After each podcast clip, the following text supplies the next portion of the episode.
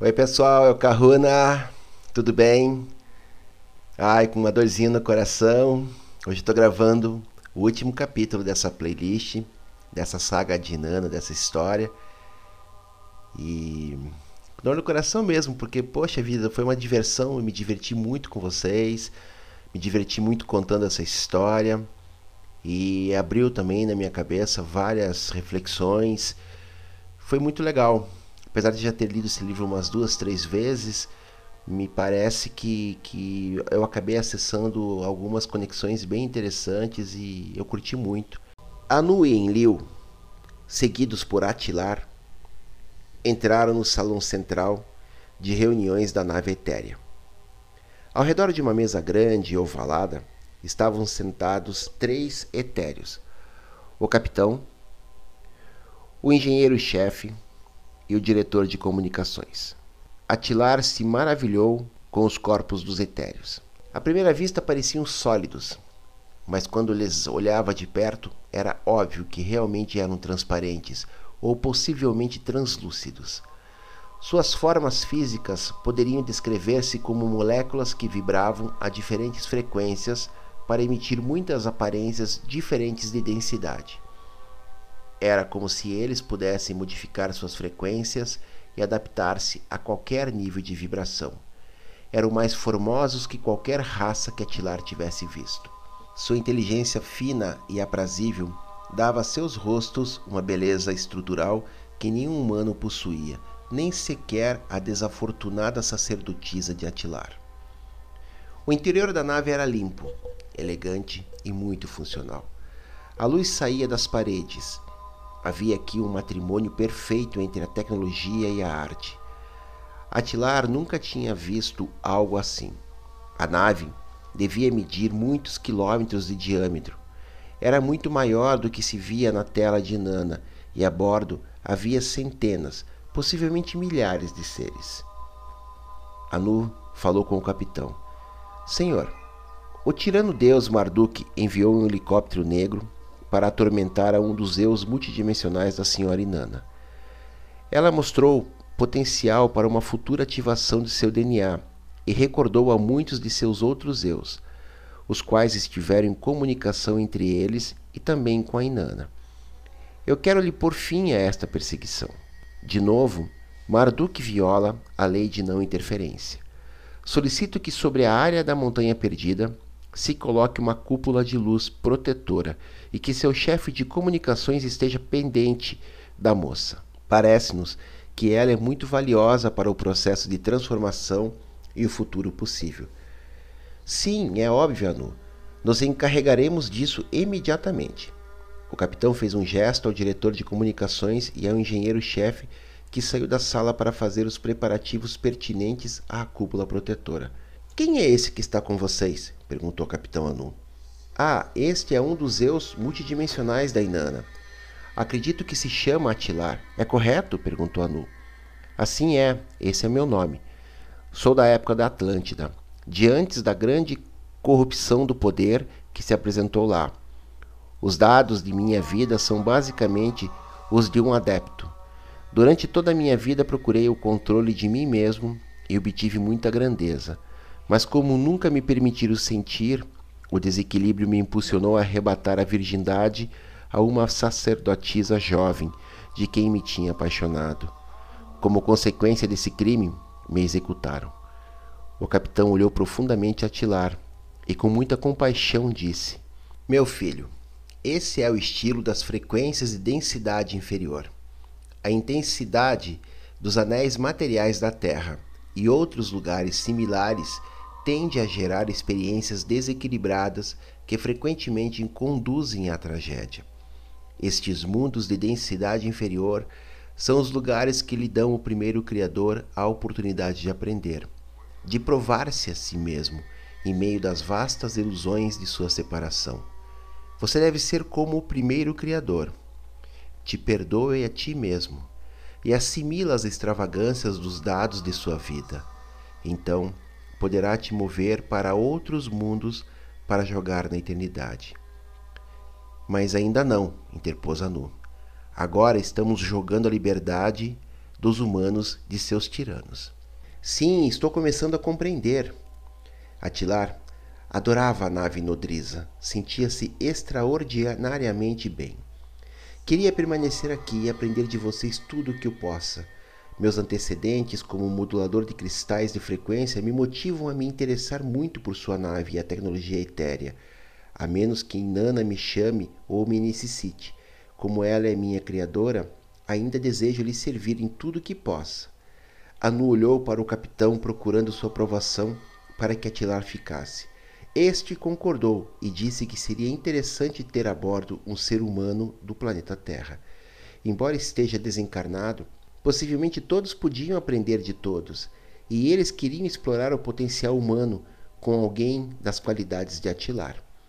Atilar estava feliz. Com seu vocabulário tratou de expressar seus sentimentos, mas não pôde.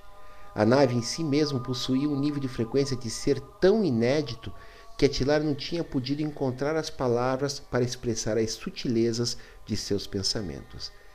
O capitão leu a mente de Atilar e disse: Acabou de descobrir um dos nossos dilemas. Como nos comunicamos com seres cuja frequência não vibram com a mesma sutileza que a nossa? Abriu-se a porta e entrou um homem, com seu braço ao redor de uma mulher incrivelmente formosa. O capitão os apresentou.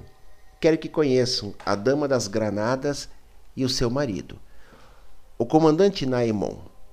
Eles são da família de Lona, uma grande dinastia de pleiadianos que tiveram a má sorte de ter sido conquistados por aquele que também atormenta o planeta Terra. Eles estão aqui pela mesma razão que vocês, Anu e Enlil, para observar o progresso da espécie humana e para ajudar em tudo o que seja possível. Atilar não pôde deixar de contemplar a dama das granadas, parecia-se muito à sua sacerdotisa. Sua pele era suave, branca e irradiava a saúde. Seus olhos eram de cor verde e esmeralda, mas foi seu cabelo que mais o impressionou. Era vermelho escuro, com reflexos de cobre, de conformidade com seu título. Ela estava coberta de granadas que dava a volta em seu atraente pescoço. Estavam habilmente costurados por toda a sua vestimenta. Ela era muito bonita e seu marido, o comandante, era o par perfeito, de aparência agradável e forte. Era evidente que a adorava. Fez um gesto a Nu, a quem obviamente conhecia, e olhando a Tilar perguntou: Quem é esse ser tão encantador? Não era comum ver um terrícola, inclusive a um sem corpo, a bordo da nave, e por isso a curiosidade da dama despertou. O capitão respondeu: Este é Atilar que acaba de chegar do planeta Terra. É um dos Zeus multidimensionais de Inanna e solicitou permanecer na nave com o fim de aprender. Um dos Zeus de Inanna? Oh, que emocionante! respondeu a dama. Inanna e eu somos muito amigas. Quando eu era menina, estava acostumada a assistir às festas de sua bisavó Antu, em Nimbiru. Ela e eu fomos meninas de muita imaginação e muitas aventuras. Nossas personalidades são muito similares. Eu a estimo muito e eu adoraria ensinar sobre a nave a Atilar. Não seria isso interessante, querido? Atilar se deu conta de que o comandante se alegrava de fazer o que sua linda mulher desejasse. É óbvio, meu anjo. O comandante apertou sua delicada mão.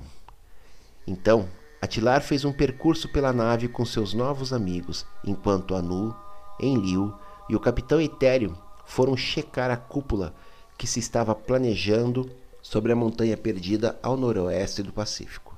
Graciela saiu prazerosamente da cama. Não tinha dormido muito bem depois do que o helicóptero partiu.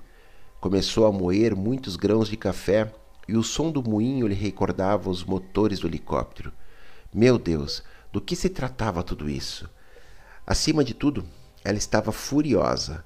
Como se atreve a voar por cima de sua casa dessa forma e arrojar essa maldita luz em seu quarto? Havia algo que pudesse fazer? perguntava ela. Sentou-se junto ao telefone com uma xícara de expresso escuro e forte e começou a procurar nas páginas amarelas.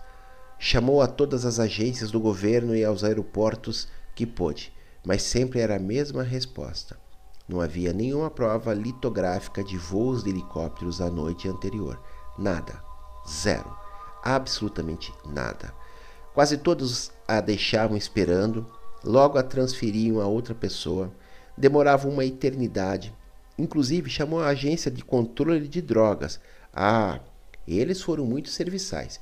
Pediram-lhe que os chamassem de novo em caso de que o helicóptero retornasse. Pensaram que se tratava de narcotraficantes canadenses e lhe agradeceram. A única pessoa que lhe ajudou foi um piloto retirado que trabalhava em um dos pequenos aeroportos locais. Disse-lhe que esquecesse tudo, que nunca, para dizê-lo claramente, nunca averiguaria quem eram ou por que estavam lá. O que viu simplesmente não tinha acontecido. Também mencionou algo muito estranho. Graciela lhe havia dito que ela sabia que não era um OVNI, posto que o helicóptero fez muito ruído e os OVNIs eram silenciosos. Mas ele a desconcertou, dizendo: Não todos. Para o meio-dia, Graciela tinha esgotado todas as possibilidades. Se nem a Armada, nem a Agência de Controles de Drogas, nem a Força Aérea lhe queriam ajudar, por que se incomodar? Decidiu ir ao povoado e procurar algo para almoçar.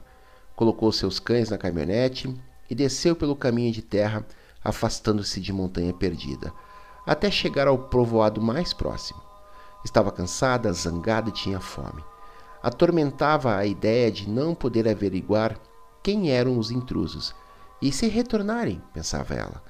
Deteve-se para visitar alguns de seus novos amigos e lhes contou a história não acreditaram e se perguntavam o que estava fazendo uma garota tão bonita como Graciela vivendo sozinha em Montanha Perdida. Pareceu-lhes que era uma garota muito estranha. Foram muito amáveis, mas não lhe puderam dar nenhuma ajuda. Graciela sabia que, como de costume, estava sozinha. Quando retornou à sua cabana, deu-se conta de que havia mensagens em sua secretária eletrônica. Sentiu um pouco de esperança Possivelmente alguém a tinha chamado com informações. Apertou o botão para escutar suas mensagens, mas não havia vozes, só um som totalmente desconhecido. Ela escutou com atenção e tratou de identificar o ruído. Era tão misterioso como. O que era isso? Como uma espécie de máquina de costurar que fazia eco em um anfiteatro enorme, ou como um zumbido suave de motores Soava como bom sim. Ah! Soava como o interior de uma espaçonave gigante. Mas como podia sabê-lo? De algum modo sabia. De algum modo sabia que estava escutando sons que pareciam do interior de uma nave, uma nave que estava em algum lugar do espaço exterior. Toda a fita da secretária eletrônica continha os ruídos estranhos. Ela se sentiu muito melhor. Essa noite, enquanto dormia, sonhou que seu pequeno vale estava coberto por uma cúpula de energia invisível que protegia ela e a seus cães de qualquer intruso. A cúpula saía de uma espaçonave enorme que estava no espaço, em algum lugar além de Saturno. Graciela dormiu muito bem, protegida por essa luz de amor que vinha de cima do planeta Terra. Inanna e Melinar sorriram do alvalade transparente que estava na profundeza da terra que bom era ter amigos nas altas esferas. Que bom. Na manhã seguinte, Graciela foi ao bosque de cedros. Era um daqueles dias que se podem apresentar em qualquer época do ano no noroeste do Pacífico, na primavera ou no inverno. A esse tipo de dia ele chama veranico de São Martim. O sol brilhava e fazia calor. O céu era azul claro e uma brisa penetrante e fresca jogava com os cedros e fazia que a luz do sol dançasse através das árvores e suas folhas verdes pálidas. A neblina e o pó se levantavam do piso do bosque como mágicas colunas de fumaça. Graciela se deitou sobre uma grossa capa de musgo e sentiu a força da terra. Relaxou com a sensação de que se aproximava de seu verdadeiro lar, ao lar que está dentro. Seus cães se acomodaram ao seu redor de maneira protetora usual. Os dois riam felizmente ao estar em um lugar tão maravilhoso. Era como se sentisse que algo especial estava a ponto de acontecer e Graciela sorriu ao vê-los tão felizes. Ela olhou ao redor do bosque e viu Inanna parada ao lado de uma bela árvore antiga. Já confiava e amava esta dama sábia e formosa de pele azul, que estava parada olhando com amor a Graciela e seus cães. Era um lindo dia que recordava a Inanna as épocas felizes, quando sua vida tinha sido tão singela, quando tinha sido a menina malcriada e adorada da família de Anu. Melinar estava com ela e seus brilhantes fulguravam. Inanna se concentrou no ser de luz radiante que lhe tinha aparecido no valóide da velha mulher serpente e o chamou ao bosque de cedros, a este tempo e a esta dimensão. Ante os olhos de Graciela, tomou forma o ser mais formoso que tinha visto. O ser de luz era feito de luzes radiantes chamativas, era um espectro de cores diferentes, douradas, de azuis e cores rosadas. Todas saíam como disparos, como se fossem fótons que se reagrupavam permanentemente para seu próprio prazer. Só olhar esse espetáculo deixou Graciela sem fôlego. Lágrimas de gozo desceram por seu rosto. Melinar explodiu de energia e Inanna sentiu uma paz e alegria incomuns. Graciela perguntou: quem é você? O ser de luz começou a falar com uma voz melodiosa que repercutia nas harmonias dos reinos angélicos. Eu sou você, Graciela. Sou Inanna e tudo o que ela foi, todos os seus eus. Eu sou Onivin e Atilar. Sou a donzela do céu. Sou Chandroma. Sou todas as expressões que vieram da mente do primeiro Criador através de mim e de minha querida Inanna. Graciela começou a duvidar de seus olhos e ouvidos. Ela pensou que certamente nunca seria tão extraordinariamente bela ou maravilhosa como este ser que agora estava frente a ela. O ser respondeu aos pensamentos de Graciela: Minha doce menina, eu sou o que você sempre foi. Recorda quem é, recorda quem somos, Inanna e eu. Não julgue a si mesma. Quando você julga, retira-se de nós. Não nos julgamos, recordamos. Somos e sempre fomos um, um ser, um corpo. Recorda disso, menina. Graciela sentiu que o temor tomava conta de seu corpo, o temor ao desconhecido. De novo, o ser falou com o coração da Graciela. Eu sou o que você sempre foste, amada. Não é necessário que sinta temor. Seu sistema de circuitos está agora alinhado para ter uma melhor recepção. Ao abandonar sua programação de temor, se abrirá para novas realidades possíveis e nos autorizará a transmitir uma onda de mudança ao seu ser, a todas as suas células. Mas tem que se abrir, tem que nos permitir que lhe ajudemos. Não podemos ir aonde não somos convidados e não podemos interferir a menos que você nos peça que lhe ajudemos a limpar a programação limitada de seus códigos genéticos. Desejamos chegar a ser conscientemente um com você. Graciela olhou a Inanna, que obviamente delirava de felicidade, e ao milinar, que parecia girar mais rápido que a velocidade da luz. No deserto havia uma tênue luz dourada. Tudo que normalmente parecia ser sólido vibrava com luz e aparentemente era translúcido. Ou será que as coisas realmente são sólidas e oscilam com a energia da luz? Bom, o ser falou de novo. Você vê a matéria como energia vibrante, por isso é o que é. Apaga a sua programação de temor, amada. O temor e a sua dúvida são interruptores de circuito. O amor é um intensificador. Nós somos amor. O amor do primeiro Criador se abra a nós e solte seu temor. Sua vida e suas expressões se incrementarão além do que tenha imaginado. Nunca esteve separada de nós, amada. Está dentro de nós e nós dentro de ti. Como esses brinquedos russos que encaixam um dentro do outro. Nós todos somos parte do outro. Em outras épocas, muitos dos outros deus multidimensionais começaram a recordar mas é agora. É neste tempo e espaço que você, Graciela, começa o processo de unificar todas as experiências dos eus projetados por Inanna. Todos os dados de vida de diferentes eus vêm por volta de ti agora, porque você procuraste a ver e agora é o momento. A coragem e a paixão de todos aqueles que estão dentro de ti ativarão o que esteve latente dentro de seus códigos genéticos, irradiando assim um gozo contagioso a todo o planeta. Graciela sentiu uma brisa suave que acariciou seu rosto enquanto as lágrimas corriam por sua face. Nunca tinha estado tão feliz em toda a sua vida. Era como se toda a dor que levava dentro tivesse saído e nesse lugar ocupasse algo novo. Sentiu-se amada, e o poder desse amor iniciou uma reação nuclear em todo o seu sistema metabólico. Sentiu que suas células explodiam e que faziam borbulhas dentro dela.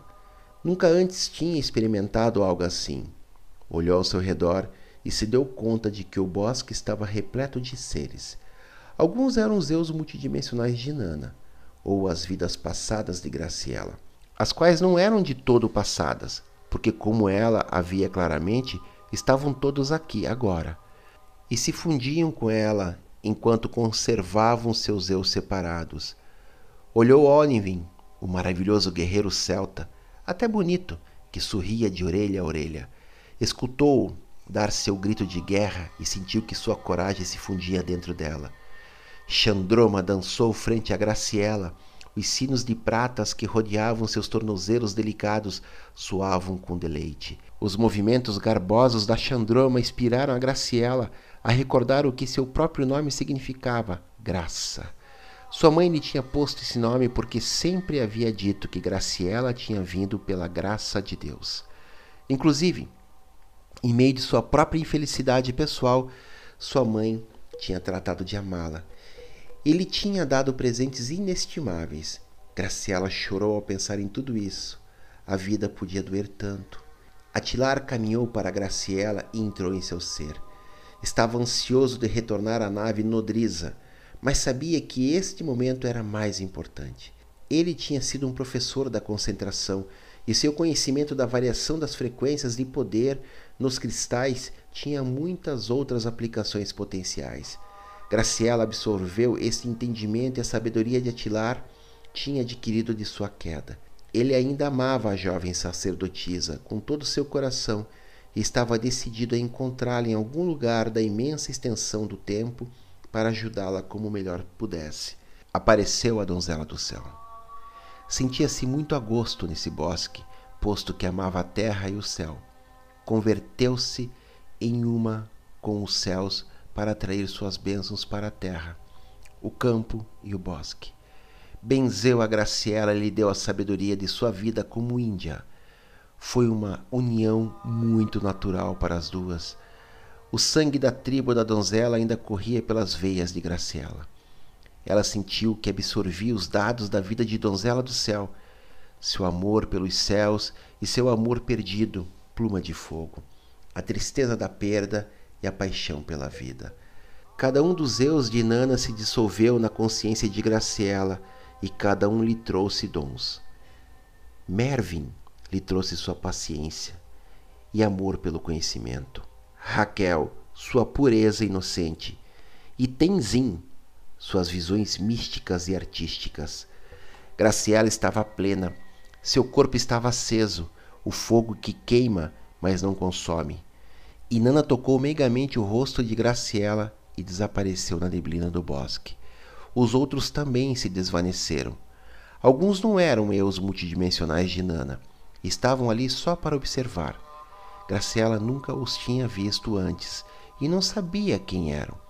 Para sua surpresa, tinha estado ali uma linda mulher de cabelo vermelho ondulado, que estava coberta de granadas. Tinha que lembrar-se de perguntar a Inanna quem era esta dama, mas não agora. Já se estava sentindo um pouco cansada e tinha muita fome. Era hora de ir para casa. Os cães saltavam de retorno à casa. Pensavam na sopa de frango e o pão com manteiga quente. Guiaram Graciela pelo atalho que conduzia à cabana. Que dia, pensou ela, que dia tão surpreendente, mágico e maravilhoso. E perguntou-se se assim seria o gozo supremo. Marduk estava sentado na sala do controle principal, observando a tela da unidade exploradora das fontes de energia. A população da Terra produzia continuamente o necessário para que alimentassem ele e suas legiões. Temor, culpa e ansiedade, as energias sutis das quais se alimentavam suas tropas. Estava esperando que lhe servissem champanhe e caviar de modo que, quando abriu-se a porta, se surpreendeu muito ao ver a expressão no rosto de seu servente que chegou com as mãos vazias. Mestre, sobre a área de montanha perdida, colocaram uma cúpula protetora de luz de alta frequência. Não estamos seguros de sua fonte, mas pensamos que vem de uma nave nodriza etérea localizada além da órbita de Saturno. Marduk sentiu sua adrenalina réptil agitando-se por todo o corpo. Como se atrevem? Esses malditos etéreos não bloqueariam tão facilmente sua missão de reconhecimento. Enviariam um par de suas naves de guerra para rebater a cúpula protetora. Duas ou três rajadas de radiação de suas armas de plasma destruiriam a cúpula com facilidade. Deu as ordens e pediu seu champanhe. Sentou-se de novo em frente às suas unidades exploradoras e amaldiçoou aos etéreos, algo que simplesmente não se faz. Era de noite montanha perdida. Os céus estavam transparentes e Graciela sentia algo que as palavras não podiam expressar. Acendeu as velas em sua cabana, sentou-se junto à janela e olhou para a noite. Tudo se via tão diferente. Era como se nunca antes tivesse visto as estrelas. Graciela se perguntou como tinha começado Inanna a empreender sua viagem multidimensional. Inanna pôs em ação seu enfoque e chamou a primeira de suas excursões de carne e sangue, ou seja, ao ser de túnica branca que lhes tinha mostrado uma coluna de luz aos buscadores no Himalaia. Ensinou a Graciela o círculo e lhe permitiu sentir o poder do amor que aquele ser tinha sentido pelos que estavam no círculo. Inanna se tinha entregue a eles e tinha chegado a amá-los profundamente. E, como nos convertemos no que amamos, ela se converteu em parte deles. Formar estes seres tinha sido a experiência mais satisfatória que tinha conhecido até esse tempo. E Nana explicou: todos os seres que estão nesse círculo foram a fonte do amor que gerou tanta paixão dentro de todos os meus eus multidimensionais. E alguns dos que estão no círculo são as mesmas pessoas que o meu eu amaram e que se afetaram mutuamente no tempo e no espaço. Graciela viu em Nana como o ser de túnica branca que havia sentido tanto amor que se atreveu a descender às densas frequências da Terra em um corpo humano. Não sentiu temor quando viu que saíam ondas de energia das mãos que estavam dentro da túnica branca. Estas ondas se moveram com ternura para ela e a encheram de ser. Graciela se abriu. No olho de sua mente, Graciela viu os brilhantes mudarem em todas as suas cores. A temperatura de seu corpo aumentava e, à medida que as ondas a banhavam, cada célula do seu corpo começava a vibrar a uma frequência mais alta e a converter-se em luz. Graciela estava se convertendo em luz, não luz refletida, a não ser luz da sua própria fonte, de dentro. Sentia que se estendia expandia-se para o universo. Recordou todos os eus de Inanna, Onivin, Dozela do Céu, Tenzin e os outros. Todos vieram a ela e sorriram, porque estavam nela e eram parte de seu processo. O que ela experimentava, eles o sentiam. Graciela sentiu uma unidade, não só com os Eus, mas também com a Inanna e mais à frente com a Terra, com os cedros altos, com as estrelas, com o universo. Transformou-se em um sentido de gozo inefável quando soube, simplesmente soube, que era uma com toda a vida, com tudo. Converteu-se no gozo mesmo. Graciela começou a rir. Uma risada tenra e afetuosa rodeou, e como a risada é contagiosa, Inanna começou a rir com ela. As duas garotas riram, riram e riam. As duas começaram a sentir algo novo. No mesmo momento sentiram que, como eram uma com tudo, O que havia na criação também eram uma com Marduk. Não só era ele parte delas, mas também o amavam. De um modo incrível, Inanna sentiu amor por Marduk, até viu sua beleza. Esse amor proporcionou às duas a sabedoria para saber que Marduk não somente era a projeção inconsciente da loucura tirânica dos filhos de Anu, mas sim também era parte do primeiro Criador. Marduk era a porção de energia que permitia que sobre a Terra, na espécie humana, apresentasse uma comédia mágica, uma ilusão de limitação, com o suficiente poder de criar uma forma de vida completamente nova um novo código genético que levava possibilidades novas e potenciais afrescos para a criação. A tenra risada de Nana e de Graciela ressoou por toda a terra até o céu. A força do seu gozo se pulverizava simultaneamente por toda a terra e além dela. A consciência não tem barreiras. Assim que os outros que também procuravam a verdade estavam sentindo exatamente o mesmo no exato momento, os eus multidimensionais de Enki e Niursag, assim como os de outros membros da família Nu, começaram a rir. Também outros ficaram afetados por esse contágio de verdade. Gente que eram de outras formas de vida e também terrícolas. Todos riam em seu novo conhecimento. O processo tinha começado. A verdade os tinham feito livres. Marduk derramou seu champanhe enfrentou-se a uma visão terrível. Nas telas de suas unidades exploradoras se viu evidência repentina de uma diminuição enorme na produtividade. Em menos de um minuto da Terra, o fornecimento de temor tinha diminuído de uma forma alarmante. Saltou-se de seu trono dourado e machucou o dedo do pé. Bom, sua garra. Tinha que haver um engano. O extenso fornecimento de recursos não pode ter diminuído tão rapidamente. Começou a gritar a seus serventes e a pressionar toda a classe de botões eletrônicos de alarme. Estava enlouquecendo. Seus olhos se incharam e seu rosto se desconfigurou. Gesticulava como um louco e gritava a seus clones. Mas Graciela e todos os outros estavam por cima dele. Já não os podia controlar ou machucar, porque tinham trocado seus códigos genéticos e se afastaram de sua frequência. Eles já vibravam em meio de um espectro que ele nem sequer podia ver, muito menos tocar. Atilar tinha retornado à nave nodriza. Estava com o comandante e sua dama das granadas. Todos estavam emocionados pelo que estava acontecendo na Terra. A dama tinha decidido projetar eus multidimensionais em diferentes coordenadas de tempo e espaço para unir-se à alegria de sua amiga Inanna. Naturalmente, o comandante se uniria a ela, pois era tão protetor de sua amada. Tinha começado uma nova tendência e muitos outros seguiram esse curso de ação. De volta à Montanha Perdida, Graciela olhou o relógio. Eram quase quatro da manhã e ainda estava escuro. As estrelas logo começavam a empalidecer. Ela se sentia cheia de energia e lhe ocorreu que seria maravilhoso ir dar um passeio. Jogou algumas roupas em sua mochila, chamou seus cães e todos se dirigiram ao caminhão. Enquanto desciam pelo caminho de terra que dava começo à montanha, Graciela pensou quão agradável seria descer pela estrada aberta à meia-noite e sentir o vento sobre seu cabelo. Sim, pensou Graciela, irei a qualquer cidade e daí irei a outra, levando comigo a onda dentro de mim e oferecendo-a simplesmente com o fato de estar aí, a todo aquele que a queira. Qual era o dito? O que terá que fazer é ser. Sim, isso.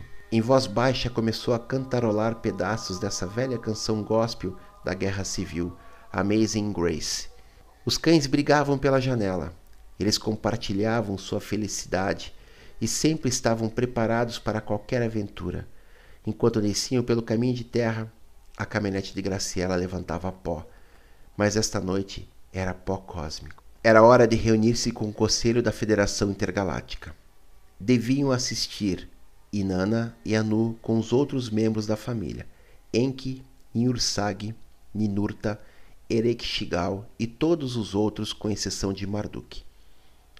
Inanna estava muito emocionada, porque tinha tantas coisas para informar.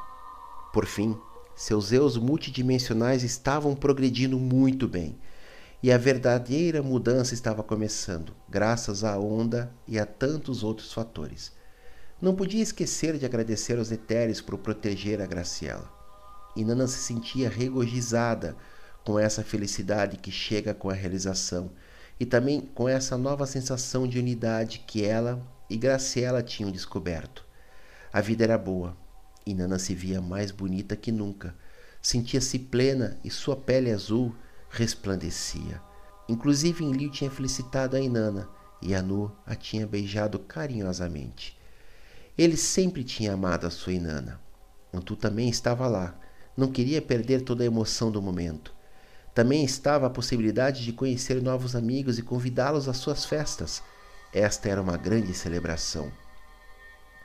Anu e Enlil estavam preparados para discutir as possibilidades de transladar aos líderes exilados outra vez as Pleiades. Ainda havia muito trabalho por fazer, mas tinham chegado muito longe e Enlil já estava planejando a logística da operação. O punho de ferro da tirania estava começando a afrouxar em todas as galáxias. Era hora de que começasse uma nova idade dourada. Tinha chegado o seu final, o Calitrampa a idade da escuridão. O primeiro criador estava evoluindo como sempre. Inanna estava de pé, olhando os outros no salão intergaláctico.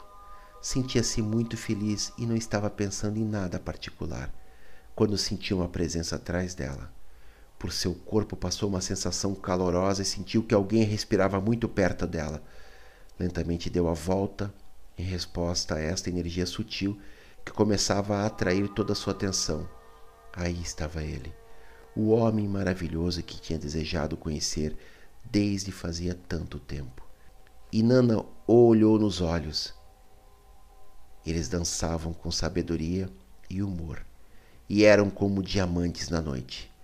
Sentiu uma profunda reminiscência, mas não soube porquê. O silêncio tomou conta dela. Ele estendeu sua mão para ela e sorrindo disse: Permita-me apresentar. Bem, pessoal, assim termina este livro da Susan Ferguson. Espero que tenham gostado da história, espero que tenham curtido muito essa playlist, acompanhado as reflexões, os eus multidimensionais, a nova era do planeta Terra. Enfim, essa era a minha intenção. Gratidão a todos. Mahalo no Iloa.